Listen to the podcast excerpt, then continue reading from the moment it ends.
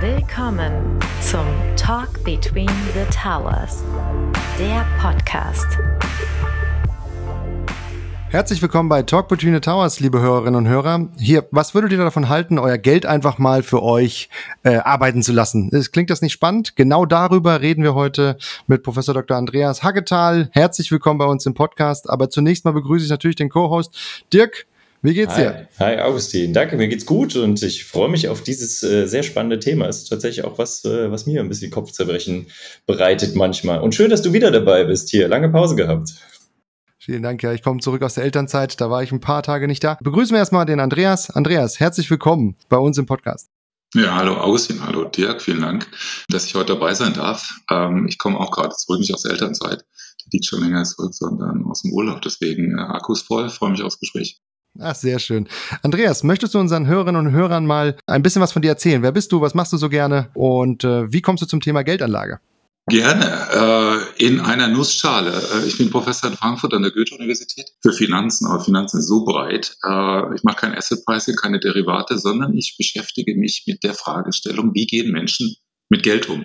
Nicht nur Geldanlage, Altersvorsorge, auch Kredit. Also letztlich mit der Frage, Geld und Verhalten. Äh, deswegen ist das natürlich jetzt nicht nur der bekannte Homo economicus, äh, der übrigens viel zu sehr gescholten ist, weil der ist auch nicht nur das Excel-Sheet, aber zumindest äh, hat er ein klares Ziel und verfolgt das auch in eigenem Interesse. Und das machen natürlich nicht alle Menschen. Da kommt sowas ins Spiel wie ein Mangel an Selbstkontrolle oder es sind nicht alle Informationen vorhanden oder und so weiter. Das ist Behavioral Finance und das ist das Feld, ähm, in dem wir uns tummeln äh, als recht großes Team und gibt auch ein paar Kolleginnen und Kollegen. Da ist Frankfurt echt sehr stark an dem Gebiet, auch deswegen, ähm, weil wir das empirisch machen. Sprich, wir haben das Glück von vielen Banken, mittlerweile auch Fintechs und Online-Brokern Daten zu bekommen. Natürlich alles gemäß Datenschutz und pseudonymisiert. Das heißt, wir können mit der Lupe draufschauen, wie Menschen tatsächlich mit Geld umgehen in den verschiedenen Börsenzeiten, mit den verschiedenen Assets, mittlerweile auch Altersvorsorge, um dann A zu sehen, was gibt's da an Fehlern vermeintlichen? Vieles ist gar nicht unbedingt Fehler, aber vor allen Dingen treibt uns die Frage an, wie können wir Menschen helfen, bessere Finanzentscheidungen zu treffen. Und das zunehmend mit digitalen Instrumenten. Das heißt, wir sind teilweise selbst Fintechs, dazu später vielleicht auch mehr. Das ist die Passion, die mich verfolgt. Natürlich versuche ich das auch im Hörsaal weiterzugeben, den Frankfurter Studierenden. Und äh, bisschen in der Art Hochschuladministration bin ich auch gerne unterwegs als Dekan, Studiendekan früher. Privates tut hier wenig zur Sache, aber ich habe gerade gesagt, komme aus dem Urlaub. Das heißt, unterwegs bin ich auch ganz gerne. Das zu mir gut erholt. Das ist herrlich. Ja, Wahnsinn. Das, das hört sich super interessant an und gibt ja vielleicht auch uns und äh, unseren Hörerinnen und Hörern einen guten Einblick in das Thema, den man auch sonst nicht hat. Weil wir haben es natürlich auch im Vorhinein so ein bisschen gefragt, wie ist denn das mit aktuellen Geldanlagen? Ist, äh, sind Kapitalmärkte im aktuellen Umfeld eigentlich noch interessant oder sollte man sich lieber ähm, auf andere Sachen konzentrieren? Und wenn ich dich richtig verstehe, dann habt ihr jetzt ja sogar zwei Brillen. Ihr könnt ähm, aus den Daten so ein bisschen bisschen auswerten, wie die Bewegungen am Markt überhaupt sind. Also was tut sich da und könnt da vielleicht schon früher sogar als wir und andere auch irgendwie antizipieren, okay, wohin entwickelt sich das denn und was wäre vielleicht auch eine gute Strategie, oder? Hm. Nee, das nicht. Das ist, glaube ich, häufig ein Missverständnis des äh, Finanz Expertin, ja, das ist ein sehr breiter Begriff, aber sagen wir mal, dass Professoren, Wissenschaftler so formuliert, dass die die Glaskugel hätten. Also das haben sie nicht, sonst hätten Verdammt. wir die Finanzkrise voraussehen können und wir wären alle reich. Ist ja nicht der Fall. Wenn wir alle reich wären, wären wir alle arm. Also das ist ja glücklicherweise so, dass die Märkte so hart umkämpft sind. Das Wort Effizienz ist ja auch ein sehr abgedroschenes, aber hier passt es und es gibt nicht effizienter, äh, sondern es gibt vielleicht nicht ganz effizient, aber die Märkte sind gerade die großen Märkte recht informations effizient, weil eben der Wettbewerb so hoch ist und äh, es gibt so viele Teilnehmerinnen, die ihre Informationen einbringen und im Wettbewerb darum sind wir und das beste Signal. Und das heißt, für jemand, der nichts weiß, dazu gehören auch Professorinnen, äh, ist es prima, äh, weil man kann davon ausgehen, dass der Preis das widerspiegelt, was eben alle anderen wissen und deswegen ist es typischerweise eine faire Sache. So auch jetzt, um die Frage zu beantworten, ist denn, die ich da rausgehört habe, ist denn jetzt ein guter Zeitpunkt? Die Börsen haben gerade nachgegeben in den letzten Tagen. Mhm. Davor ging es fleißig nach oben. Naja, es ist eben ein, ein Auf und Ab, das ist die sogenannte Volatilität. Und deswegen die Grundregeln der Geldanlage, und das ist mir fast peinlich zu sagen, weil das, das, das, das braucht, braucht ihr keinen Professor, der euch das sagt, aber in jedem Lehrbuch und so auch in jedem Hörsaal der Republik, aber auch weltweit werdet ihr hören, also was sind die Grundregeln der Geldanlage, erstmal fragen, wie viel Risiko sollte ich mir nehmen, also sprich die berühmte Asset Allocation, man kann es platt sagen, was ist der Aktienanteil, den man sich vornehmen sollte. Das hängt ab vom Anlagehorizont, das hängt aber vor allem von der persönlichen Risikopräferenz ab.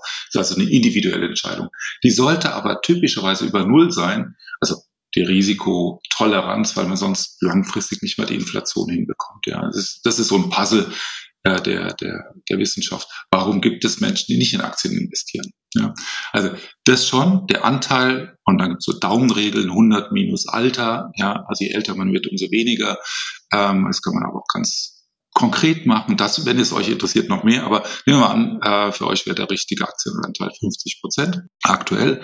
Und dann ist die Frage, in welche Aktien? Ganz einfache Antwort, in alle. Ja, maximal Diversifikation. Streuung ist der einzige Service auf den Märkten, der for free ist. There is a free lunch, ja, nämlich die Streuung, weniger Risiko bei gleicher Risikoerwartung und dann auf die Kosten achten. Das sind die drei äh, Grundregeln. Und warum sollten die jetzt nicht gelten. Jetzt möchte ich aber eins hinzufügen, wenn ich darf, äh, denn irgendeinen Beitrag sollte ich schon leisten gegenüber das, was man überall liest. Und ich fand das super spannend. Ich hatte das in einem Podcast gehört von dem Nuriman, von diesem ehemaligen Finlieb und jetzt äh, Leiter und Gründer und jetzt ähm, Investor.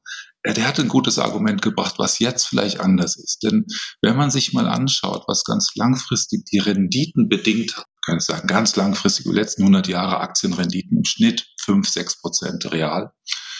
Woher kommen die eigentlich? Ist es so, das durchschnittliche Unternehmen hat 5, 6 und stellt man fest, dass es wirklich nur ganz wenige Unternehmen, 5 bis 10 Prozent der Unternehmen sind, die diese großen Renditen oder die diese Durchschnittsrenditen bedingen. Ja?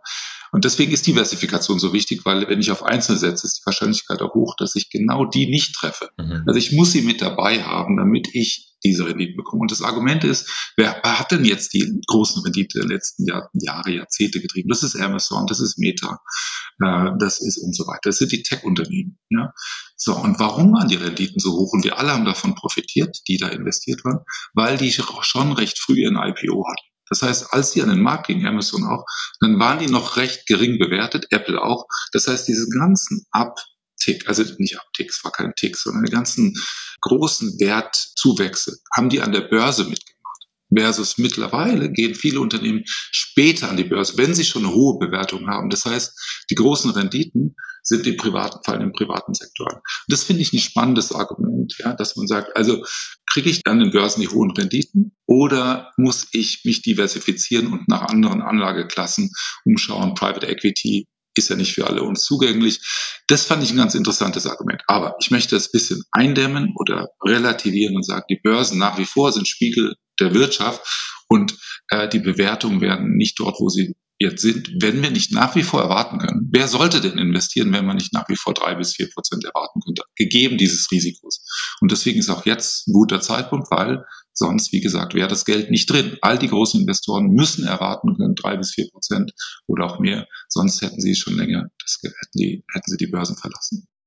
Diversifikation ist key, sagtest du gerade, und da muss ich gerade noch mal einhaken. Also tatsächlich sprachen wir gerade von Einzeltitel. Aber wie sieht's aus mit Aktien, Fonds, ETFs etc.? Tun die nicht für uns die Arbeit? Ja, vollkommen richtig. Also Diversifikation heißt mindestens, also im Lehrbuch steht 30 Titel weltweit gestreut. Ähm, aber ich will mal sagen, also mittlerweile kostet das nichts. Das sind noch die Lehrbücher, als man einzelne Aktien kaufen musste. Das heißt Fonds oder ETFs äh, sind natürlich genau das Vehikel, genau für die Idee, die Diversifikation möglichst günstig zu machen. Und da heißt es, über die ganze Welt, sprich über alle Branchen und auch Währungen äh, zu streuen und ähm, dafür bieten sich diese Instrumente ganz eindeutig an. Hier vielleicht ein Kommentar, auch wieder der Versuch, ein bisschen was on top zu legen, ob man das jetzt nach Marktkapitalisierung macht. Also die berühmten, die großen Indizes, MSCI World oder FTSE oder wie auch immer, die sind ja typischerweise gewichtet nach Marktkapitalisierung. Das heißt, in so einem weltweiten Index habe ich plötzlich Apple mit vier Prozent drin.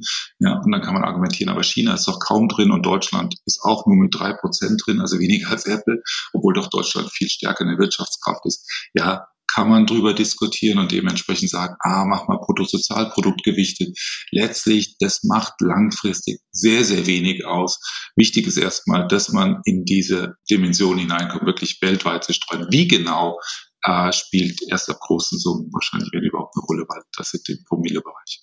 Du sagtest auch gerade, es ist mittlerweile auch nicht mehr so teuer. Ne? Und der Zugang zu diesen Produkten, zu den Fonds, zu den ETFs, zu weltweit agierenden Unternehmen, die gebündelt sind in Produkten wie beispielsweise Aktienfonds etc., ist jedem und jeder viel einfacher als früher, würde ich jetzt mal behaupten. Und dennoch, so zumindest hören wir, äh, ist im internationalen Vergleich der Deutsche eher äh, ein bisschen aktienscheu und, äh, und sagen wir mal, hat eine, eine Risikoaversität Moment mal kurz, ist das das richtige Wort? Ähm, die ja, ja, das passt schon. Geringer ist. Ich glaube, du hast recht, Augustin. Also ich meine, der Zugang ist schon viel einfacher. Ähm, die Frage ist nur, ob das allen da draußen bewusst ist, ja. Und ich, ich erweitere den, das Themenfeld mal noch, weil ich glaube, das muss ja passieren, ja. Wenn wir unser Rentensystem äh, betrachten, wie das Sozialsystem äh, für die Zukunft aussieht, da muss ja wirklich was passieren, ja. Und ähm, Andreas, du hast jetzt gesagt, also die Möglichkeiten sind da. Es ist noch unklar, warum ein Großteil der Bevölkerung vielleicht äh, trotzdem äh, das scheut. Aber äh, müssten wir nicht irgendwie auch Wege finden, vielleicht sogar staatlich, äh, die Leute eher darauf zu bringen, dass die auch wirklich privat in die Kapitalmärkte gehen, um eben die Altersvorsorgelücke zu schließen? Ja, alles, alles sehr gute Punkte. Lass uns das vielleicht mal ein bisschen strukturieren. Im Sinne von A, was sind die Gründe, warum wir in Deutschland keine Aktienkultur oder eine geringere haben? B, wir haben ja eine neue Generation jetzt seit genau. Beginn der Corona-Krise, wo jetzt die Frage ist, und der Spiegel gerade in dieser Woche dazu einen Artikel gemacht hat und ich äh, dazu auch ein paar Anmerkungen kundgetan habe. Aber fangen wir vorne an. Also das Argument, warum wir in Deutschland keine Aktienkultur haben und der Hinweis, wir sind doch Aktienmuffel, weil äh, wir so risikoscheu sind äh, und weil die äh, Finanzbildung so gering ist. Natürlich stimmt alles so ein bisschen, aber dieses kulturelle der Deutsche an sich äußerst problematisch. Nein. Die Haupterklärung äh, dafür ist, und ihr habt das angesprochen, das Altersvorsorgesystem.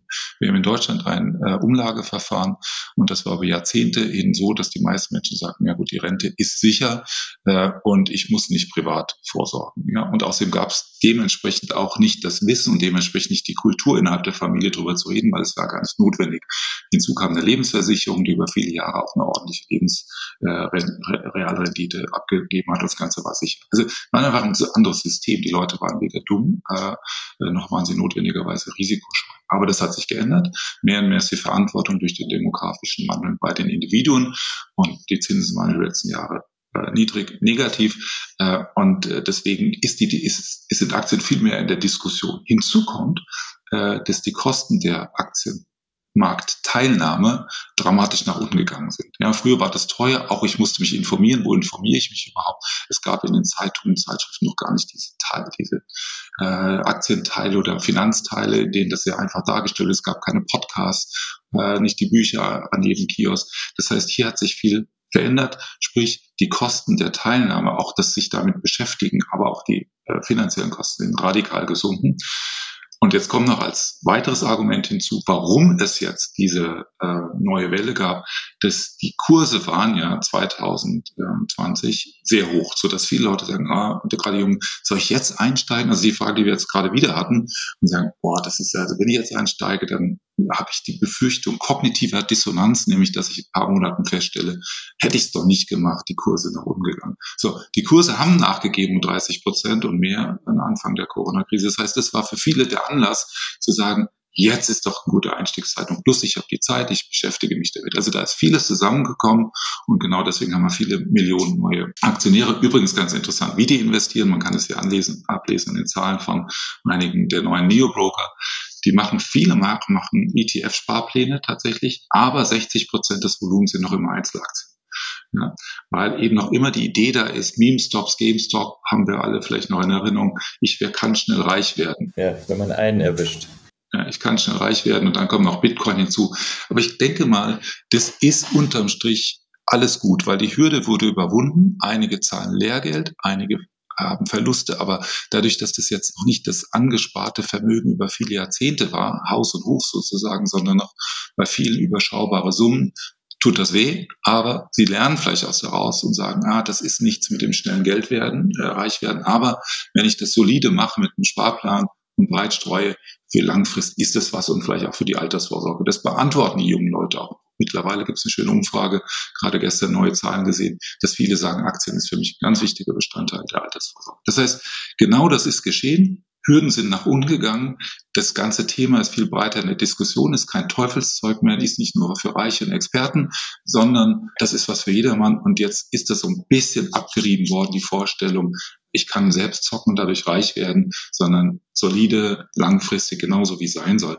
Das heißt, so auch ein Spiegel, also die Generation hat sich jetzt die Finger ein bisschen verbrannt, aber nicht so, dass sie die Finger wieder ganz rausziehen aus dem Spiel, sondern sagen, ah, ich muss ein bisschen umlernen langfristig muss ich planen, langfristig sollte ich drin sein. Und das ist gesund. Also das ist jetzt natürlich etwas optimistisch beobachtet und wir wissen nicht, wie es weitergeht. Aber ich glaube, da ist eine neue Generation von Menschen, die mit geringen Kosten langfristige Geld auch in Aktien anlegt. Und das ist gut, auch für die Altersversorgung.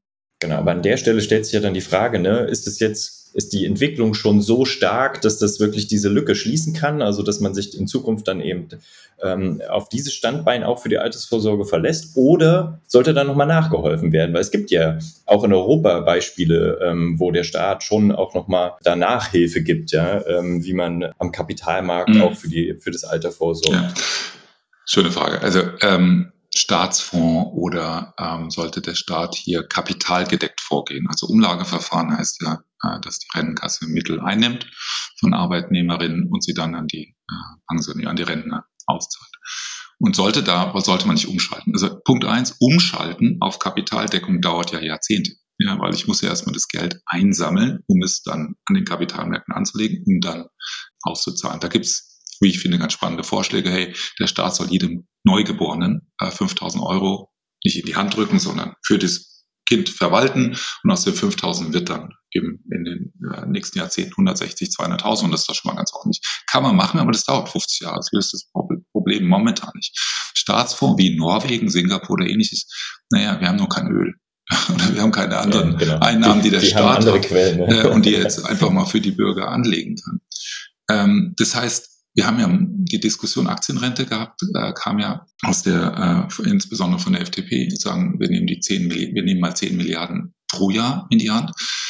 So, aber ich finde es ganz spannend, ja, ist gut, aber was 10 Milliarden ist ein Tropfen auf dem heißen Stein, erstens. Und zweitens, der Staat muss sich überlegen, 10 Milliarden lege ich jetzt beiseite oder ich investiere in die Zukunft der Bevölkerung. Sollte ich nicht lieber in Bildung investieren? Ist die Rendite in Bildung nicht höher, als wenn ich sie in Aktien investiere? Also da wird deutlich, wie ich den selben Euro ja nicht mehrfach verwenden kann. Soll ich ihn jetzt wirklich für die nächsten Generationen anlegen? Für welche Generation?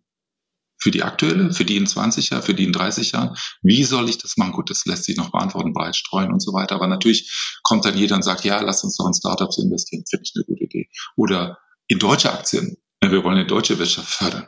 Oder in Green, Nachhaltigkeit. Also da hängen so viele Fragen hinten dran, ähm, dass das mit dem Staatsfonds oder so äh, oder der Kapitaldeckung alles andere als einfach ist und der Weg woanders gesucht wird, nämlich, und hier sind die Vorbilder eher zu suchen in anderen Ländern, betriebliche Altersvorsorge. Ja, hier gibt's ja auch die Nahles-Rente, die hat überhaupt noch nicht äh, angezogen, weil früher war das Problem mit der betrieblichen, du musst eine Garantie geben als Unternehmen und dann wird es sehr teuer. Heutzutage Garantien zu geben bei Nullzinsen, da komme ich nicht in die, gar nicht in Aktien rein. Das heißt, das hat man aufgelöst, aber das wurde eben äh, noch nicht wirklich von vielen Unternehmen äh, aufgegriffen, weil die Tarifparteien sich da nicht in vielen Fällen nicht einig waren. Also bleibt trotzdem die betriebliche Altersvorsorge als Option. Ich glaube, die ist ganz, ganz wichtig, weil der Arbeitgeber sei, der auch attraktiver machen kann, indem er hier unterstützt, indem er auch als vertrauenswürdige Institution die Mitarbeitenden dazu anhält, das zu tun und das auch befördert. Und natürlich gibt es auch die private Vorsorge. Erlaubt mir einen Punkt, ich glaube, äh, und an dem arbeiten wir tatsächlich auch. Ich hatte vorhin am Anfang gesagt, wir sind so ein bisschen auch als Fintech äh, unterwegs in, innerhalb der Uni tatsächlich mit Fördermitteln und wir haben 15 Personen, äh, die fleißig programmieren, designen. Und was machen wir? Wir sind an einer, wie ich finde, neuralgischen Stelle unterwegs, denn wir versuchen den Menschen äh, Transparenz darüber zu schaffen, was sie denn derzeit haben und erwarten können. Weil wir reden jetzt über, ah, wir müssen mehr tun fürs Alter. Wer? Und wie viel? Also es gibt eine Generation, die hat eine hohe Rente. Es gibt eine Generation, eine Erbengeneration, die hat Immobilien, die hat, wir haben ganz viel Reichtum und Wohlstand in Deutschland. Und dann haben wir 30 Prozent, das sind Sozialhilfeempfänger. Und dann haben wir zwischendrin eine junge Generation, die sagt, Altersarmut wird für mich ein großes Thema sein, aber wie viel ist denn das? Der Staat wird schon richten. Also wir haben super viel Intransparenz ja, bei vielen Menschen. Na, wenn man die Menschen auf der Frage, auf der Straße fragt, was kriegst du, wenn du in Rente gehst? Aus den, aus der öffentlichen, aus der gesetzlichen, hast du vielleicht ein Aktiendepot, wirst vielleicht eine Immobilie erben oder auch nicht hast Bank, hast Lebensversicherung, was, wie viel wird's denn sein? Die wenigsten können das sagen und schon gar nicht nachsteuern, denn das meiste muss ja versteuert werden. Ja? Das heißt, hier anzusetzen, Transparenz zu schaffen, und das geht digital natürlich und in der App, zu sagen, wie viel werde ich bekommen, wenn ich in Rente gehe? Reicht das? Und was kann noch passieren? Also super spannende Fragen, die ich mit einem Excel-Sheet mit, an vielen Wochenenden gleich hinbekomme. Aber ja. das ist zu viel für die meisten Menschen. Das heißt, hier etwas zu machen, hier übrigens der Staat auch mit der Rentenversicherung Bund, der eine solche Transparenzstelle schafft, die einen Teil der Arbeit macht. Aber ich glaube, da werden wir viel Innovation sehen, auch, und ihr macht ja Innovation bei euch, ja, im Inkubator und darüber auch, auch als Investoren.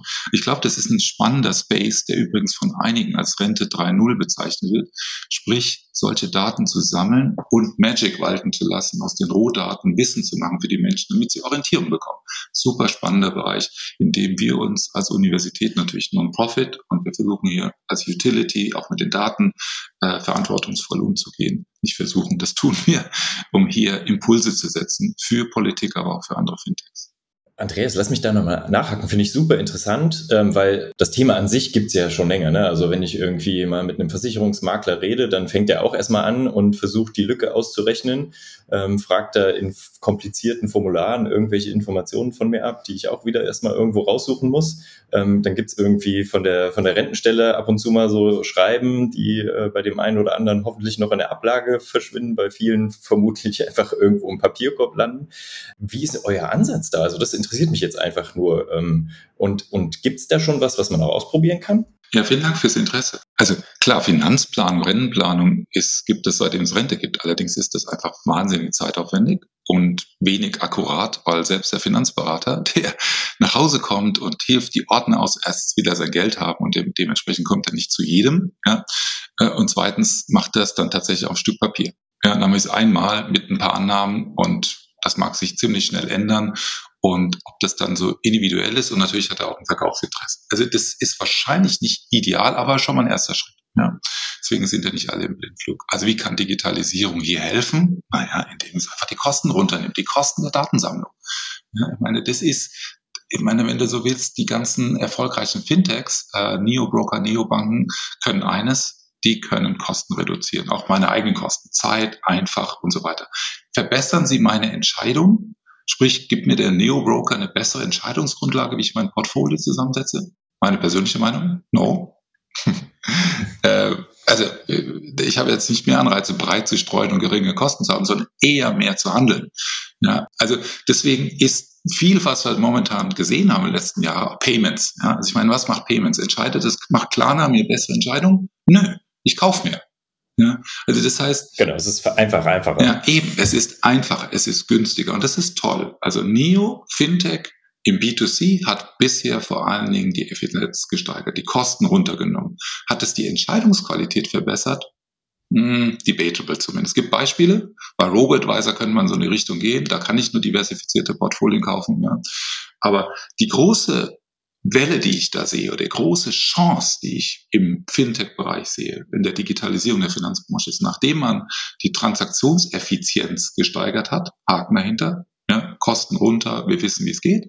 Banken schaffen es noch nicht so ganz wegen ihren Legacy-Systemen, haben wir als nächste große Möglichkeit die Entscheidungsqualität, ja, Judgment für die Kundinnen und Kunden zu verbessern. So, von dem Exkurs wieder zurück zu diesem Idee eines Renncockpits. Dazu brauche ich die Transaktionseffizienz. Also ich muss die Daten günstig reinbekommen. Es gibt Open Banking. Das heißt, bei uns in der App ist überhaupt kein Problem, dass wir unsere App verlinken können oder dass die Nutzenden die App verlinken können mit ihrem Bankkonto und mit ihrem Brokerage-Konto, mit ihrem Wertpapierdepot. Zack, rein, wir rechnen dann aus, was bedeutet es für die Rente. Immobilien ist auch schön. Es gibt Immobiliendatenbanken, die haben Marktpreise.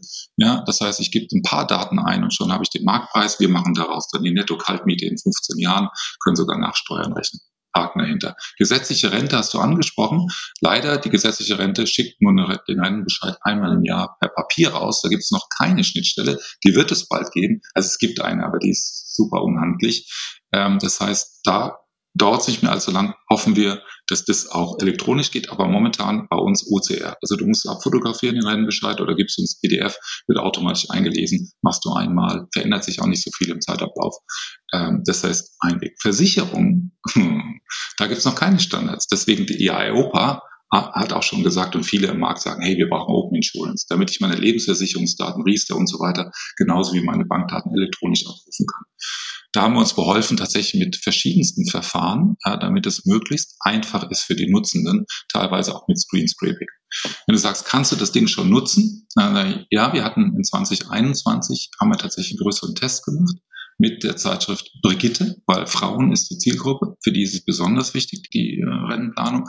1000 Leserinnen haben sich beteiligt, haben auch gesagt, super gut, äh, braucht man sowas, aber macht's bitte noch einfacher. Ja, noch mehr Automatisierung rein, noch mehr User für, äh, Nutzerführung. Das heißt, wir haben jetzt weitere Fördermittel bekommen, öffentlich Bundeswirtschaftsministerium von der einen Seite, hessisches Digitalisierungsministerium von der anderen Seite und entwickeln jetzt weiter mit den besagten 15, 16 Leuten und wollen Anfang nächsten Jahres in die nächsten Tests rein.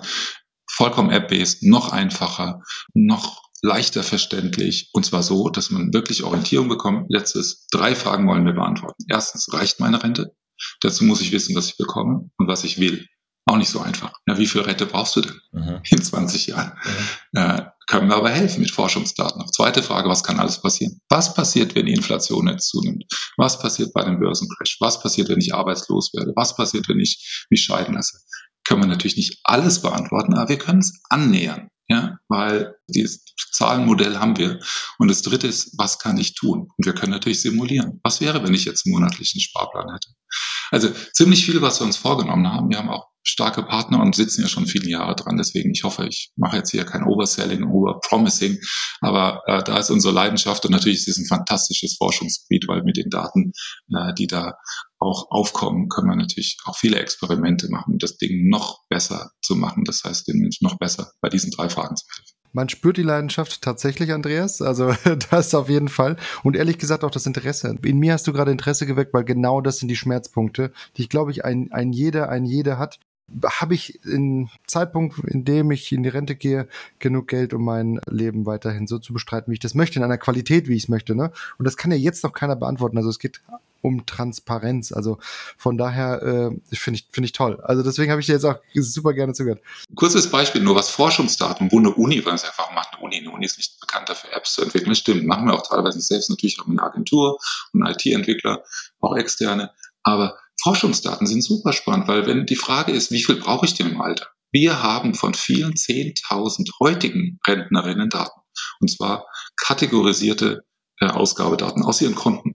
Ja, also Banken kategorisieren Daten, das heißt, sie sind nicht mehr personenbezogen, wir können sie auswerten. Ich kann dir also sagen, was es heute im Schnitt kostet, wenn du in der Stadt zur Miete wohnst, privat versichert bist und ein Einkommen von so und so viel hast. Ja, einfach weil das, also nur eine ganz, ganz grobe Kategorie. Und das heißt, wenn du sagst, ich stelle mir mein Leben so und so vor, im Alter, in der Stadt, zur Miete, so und so versichert, dann kann ich dir jetzt schon hochgerechnet von heutigen tatsächlichen Ausgaben heutiger Rentner. Das ist erstmal eine grobe Näherung, an der man noch Anpassungen vornehmen kann. Die so, die viel reisen oder weniger reisen. Hast du eine Indikation, wie viel es ist? Und das wird für die meisten überraschend viel sein, was man da braucht, ja. Aber dann kann man andersrum auch sagen, wie viel brauche ich denn mindestens? Und wenn ich nur so viel habe, dann muss ich mich jetzt schon auf ein Leben vorbereiten, was vielleicht nicht in der Stadt und so weiter ist. Oder ich muss länger arbeiten. Das heißt, ich kann jetzt schon stärker hinplanen und meine Erwartungen anpassen. Ja, also tatsächlich, wenn wir jetzt den Blick in die Zukunft wagen, was ja in der aktuellen Debatte extrem Fokus erlangt hat, ist das Thema Nachhaltigkeit, ESG etc. Inwiefern berücksichtigt ihr solche Kriterien? Ist es wieder nur ein weiterer Einflussfaktor auf den Kapitalmarkt, ESG-Risiken etc. Äh, und Nachhaltigkeitsthemen oder, oder ist es was Größeres vielleicht sogar in der, in der Diskussion, wenn ich darüber nachdenke, wie ich jetzt zum Beispiel meine Rente bestreite? Äh, wie siehst du das? Genau, weil Vielleicht beantwortet es ja sogar eine der Fragen, die du vorhin auch aufgeworfen hast, Andreas, ne, ob der, wo der Staat jetzt ansetzen soll. Ne? Was, äh, du hast gesagt, wie investiere ich den einen Euro? Altersvorsorge oder Bildung war da so die Frage. Vielleicht lässt sich sowas ja sogar kombinieren, ja, dass ich mit einer entsprechenden nachhaltigen ESG-Anlage ähm, eben auch im Sozialen oder für eine Community irgendwas da schaffe, wo die auch einen Vorteil von haben, ja. Und das Geld arbeitet eben mit dieser Investition. Ja, ja. Wow, äh, Riesenthema. Ähm, also ja, Riesenthema im Sinne von natürlich sehr wichtig. Äh, das ist unser aller Zukunft. Und äh, wir alle überlegen uns, gerade in diesen Zeiten, was wir tun können im privaten, beruflich, als Wählerinnen. Äh, und das sind all die verschiedenen Ebenen. Das heißt, die können wir jetzt nicht alle durchgehen. Wir zoomen jetzt rein auf die Geldeinlage. Das ist ja unser Thema. Ja. Was kann ich selbst, und vielleicht machen wir es nur so konkret, und der Staat auch als Kapitalanleger und nicht als politische Institution, die Rahmenbedingungen setzt und so weiter. Darüber reden wir jetzt nicht, sondern der Staat als Kapitalanleger. Was kann man da tun? Und die ESG-Anlage, und typischerweise sind wir äh, noch beim E, also Environment und Green Investing, ja, ähm, das sind ja auch wiederum drei, die, die manchmal auch im Konflikt sind. Machen wir es jetzt mal auf nachhaltig und green und fragen uns und da vor allem der CO2-Footprint, CO2 was äh, kann und soll man da tun? Nun gibt es verschiedene Herangehensweisen. Der Economist übrigens hatte vor drei Wochen oder äh, vor vier Wochen äh, ein Special dazu, sehr, sehr, sehr spannend. Ähm, und lass es mich vielleicht mal ein bisschen verkürzen ähm, und sagen, also der direkte Einfluss von Investoren auf die Unternehmenspolitik, das ist das die stärkste Möglichkeit. Also große Investoren, Kapitalsammelstellen, aber auch strategische Investoren, die sagen, hier, wir haben ein Unternehmen und wir wirken auf das Management ein, damit deren Unternehmenspolitik nachhaltiger wird. Ja, das ist der direkte Einfluss und der stärkste Einfluss. Können wir das als Privatanlegerinnen tun? Nur bedingt, nur über die Anlage bei Fonds, die dann aber aktiv wirken. Das geben einige große Fonds, aber das ist natürlich mit Aufwand verbunden. Ähm, aber das wäre ein Weg. Ja den wir auch im Kleinen beschreiten können, indem wir Startups selbst fördern mit dem entsprechenden Risiko, wo wir glauben, das ist wichtig für die Zukunft und gesellschaftlich relevant. Also das ist der direkte Impact. Ja.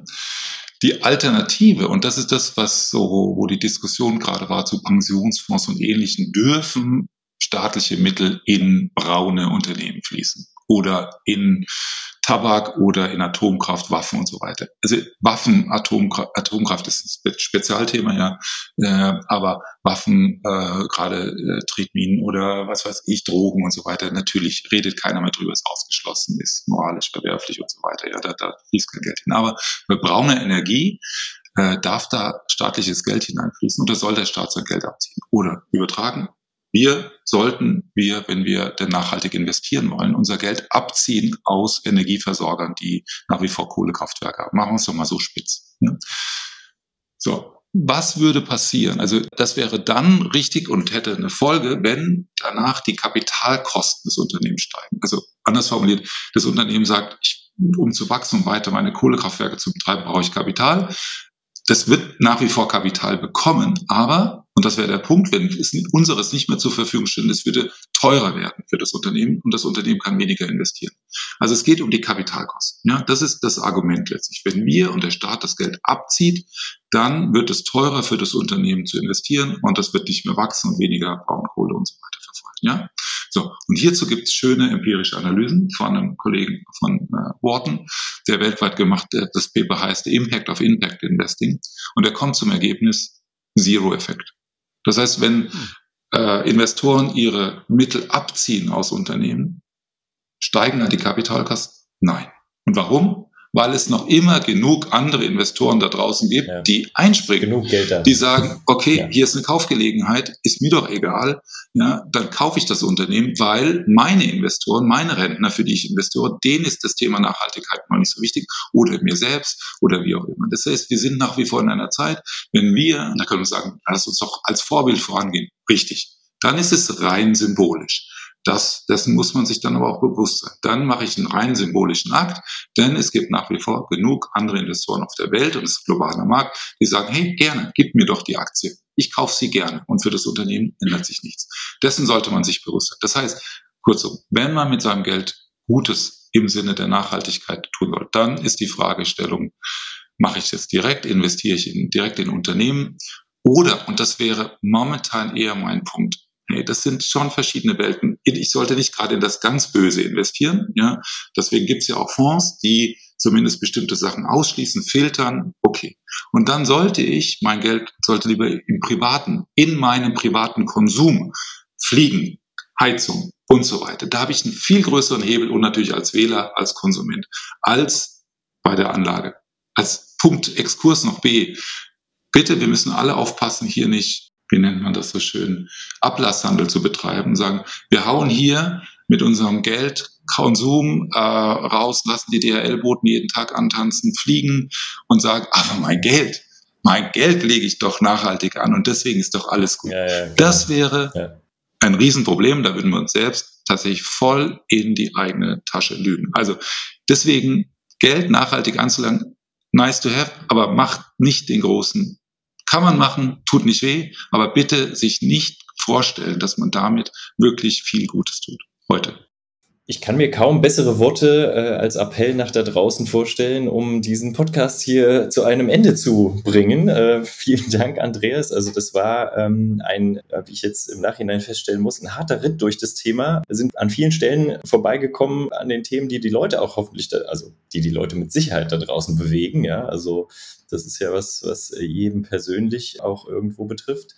Und äh, von daher vielen Dank für deine Ausführungen da und äh, auch wirklich den, den Einblick, den du mitgebracht hast. Ja, also mal so diese Forschungsbrille auch uns hier ähm, aufzuzeigen und äh, was man damit auch machen kann. Also ich finde es super interessant, wie ihr auch eure Ergebnisse verwertet und die auch ja den Leuten wieder zur Verfügung stellen wollt. Das ist echt ein guter Weg, finde ich super. Oder, Hussein? Was denkst du? Abs absolut. Ich bin gerade noch in Gedanken an ja. äh, den letzten Appell von Andreas, weil tatsächlich so habe ich es noch nie gesehen und äh, und das ist interessant, das mal zu hören und auch, wie gesagt, äh, fundiert zu hören, dass eigentlich der Konsum, wenn wir über ESG und Nachhaltigkeit und unsere, unsere Umwelt sprechen, der Konsum der ausschlaggebende Faktor ist und jetzt weniger das Investment in grüne Unternehmer. Das ist, da habe ich noch nie drüber nachgedacht. Also vielen Dank, Andreas, für die Erkenntnis. Da muss ich tatsächlich noch mal in mich gehen und auch noch tiefer äh, drüber nachdenken. Apropos interessant.